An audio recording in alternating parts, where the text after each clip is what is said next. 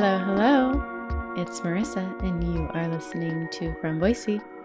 Tis the season for some spooky ghost stories. There's only two weeks till Halloween, people. So let's talk about ghosts. Boise certainly has its fair share of ghost stories, and Idahistory's new book called Haunted Boise covers exactly that. In case you are not familiar, Idahistory is a company in town that does macabre walking tours around Boise, and they also have a Boise true crime driving tour.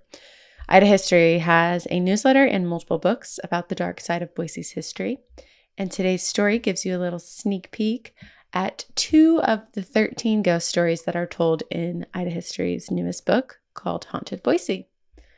All right, here we go. Let's dive in or float in, I guess. um, the Lost Souls of the Idanha Hotel. Built in 1901, the Idanha building was a hotel for 70 something years before becoming apartments. The Idanha is the location of multiple tragic deaths. One of the most horrific deaths at the Idanha Hotel was Alexander Palmer Jacobs. The son of Boise pioneer and merchant Cyrus Jacobs, Alexander was a wealthy and successful man. He owned multiple homes in Boise and many acres of farmland around Kuna.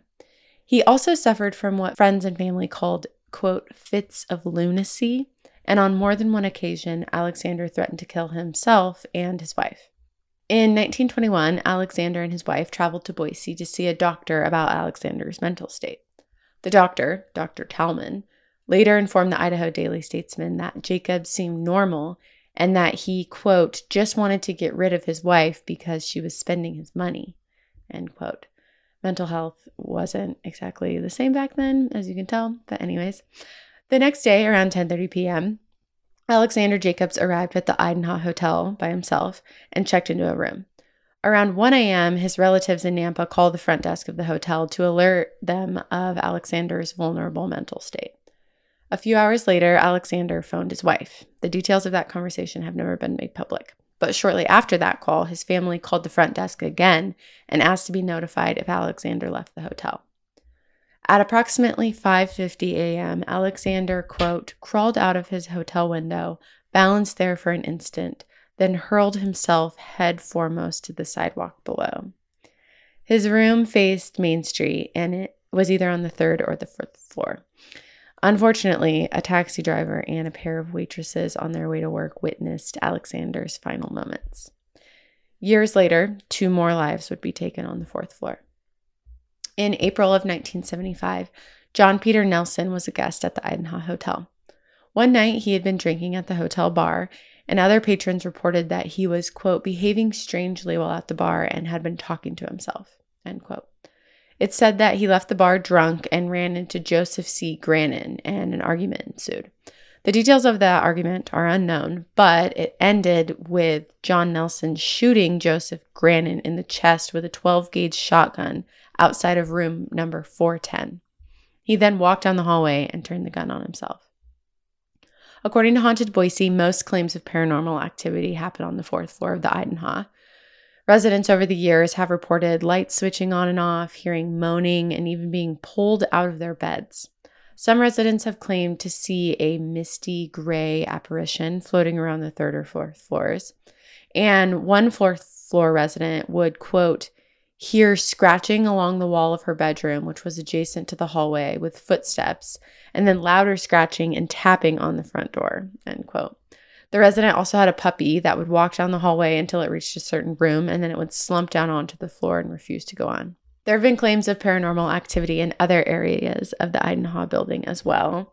A front desk clerk interviewed by the Idaho Statesman in October 1997 claims she encountered a ghost. She described it, quote, like a shadow, except it was white. I caught him out of the corner of my eye and turned to see a man walking through the lobby about a foot off the floor. End quote. This is said to be the ghost of a bellman, and he's also said to play tricks on people, hiding belongings, and taking the elevator or floor past the, the guest requested stop. The elevator will also, quote, repeatedly descend and ascend between the lobby and the fourth floor, end quote. The Idanha is located at 928 West Main Street in downtown Boise. The top floors are apartments, and the ground floor is Guru Donuts, Bombay Grill, Mullet Proof, and 10th Street Station is in the basement. You can read this story about the lost souls of the Idanha in Haunted Boise. It's chapter 5, page 41. All right, next story is The Ghost of Poor Little Clare Church. In 1970, a young mother and her three children moved into a rental home at 200 East Idaho Street. The mother, Joanne, which is not her real name, but that's her name for the story, had an uneasy feeling about the home, especially when she was upstairs. Strange things started happening once they moved in. One day, Joanne was taking a bath, and the lights briefly went out. When they flicked back on, her bath water had gone ice cold. The family also heard strange noises, a bell tinkling, voices. Joanne got curious and she went to the library to research the history of the house. She found that the first residents of 200 East Idaho Street were the Church family. The house was built by Frank Forrester Church when he was appointed superintendent of the assay office in 1895. The Boise Assay Office was the first major federal government building in the Idaho Territory and was the location where gold and other precious metals were assayed or tested for purity before being sold. The Church family had five children Albert, Evangeline, Elmer, Frank Jr., and Francis Clarence, whom the family called Clare. That's C L A R E, by the way. On July 17th, 1905, Mrs. Church went to town to get things for Clare's fifth birthday party. While she was out, Elmer and little Clare decided to make lemonade. As Elmer grabbed ing- ingredients, Clare retrieved a bottle from the pantry and told Elmer they should add it to the lemonade. Before Elmer could stop him, Clare took a big drink out of the bottle. It was carbolic acid, which was used as an antiseptic and cleaning agent at the time. Elmer ran for a doctor, but by the time they returned to the home, it was too late. Little Clare was buried three days later in St. John's Cemetery, which is now part of Morris Hill Cemetery. Joanne was, was relieved to learn that their paranormal activity was likely coming from a child, but the activity increased. They began hearing the name Eddie being called out and named the entity as such. After a while, the family began to see Eddie. Joanne reportedly saw, quote, a ball of energy that spun around very quickly until the face of a young boy appeared, end quote. One day she was outside in front of the house when her youngest child pointed up to one of the windows in the attic and asked if she could see the boys looking down at them. Another time, that same child pointed to a corner in the home and told Joanne that that's where Eddie died. In 1972, Joanne decided to sublet a few rooms in her house. Two girls rented one of the rooms and reported doors opening and closing on their own. A man named David Mitchell asked to rent the attic. Joanne told him about Eddie and about the strange feelings that she had while upstairs, particularly in the attic. He was undeterred and wanted to rent it anyways. On his second night living in the attic, a fire broke out in his room, forcing him to jump out of the window and had to be rescued off the roof. He was hospitalized for minor injuries, but his dog was killed in the fire. The home sustained too much fire and water damage in this incident, so Joanne and her family had to move out. The home was bulldozed in March of 1973. There's also, by the way, a little bit more to this story, but you're going to have to read the book to find out. The site of 200 East Idaho Street is now part of St. Luke's campus, where East Bannock Street intersects with East Idaho Street. And you can read more about this story in chapter 2, page 22 of Haunted Boise.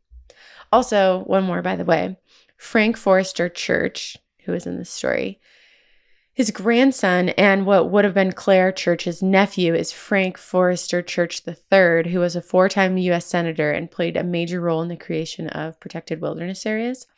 The Frank Church River of No Return Wilderness is named after him. There's also a book that came out earlier this year, I believe, called The Last Honest Man, and it's written by Pulitzer Prize winning author James Risen.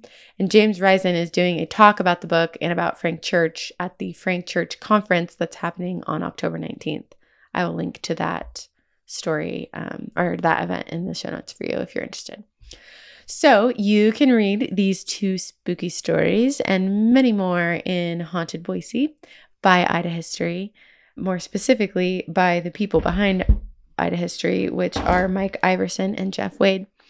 And you can find Haunted Boise at Flying M in downtown Boise, Rediscovered Books, The Lit Room in Garden City, which is an adorable little, like, tiny house that's been turned into a library. You should go check it out.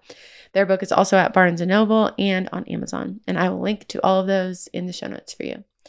All right, that's what I got for you today. You can read this story and you can see some photos to go along with the stories in today's newsletter, which is in your inbox or at fromboise.com. Thanks for listening.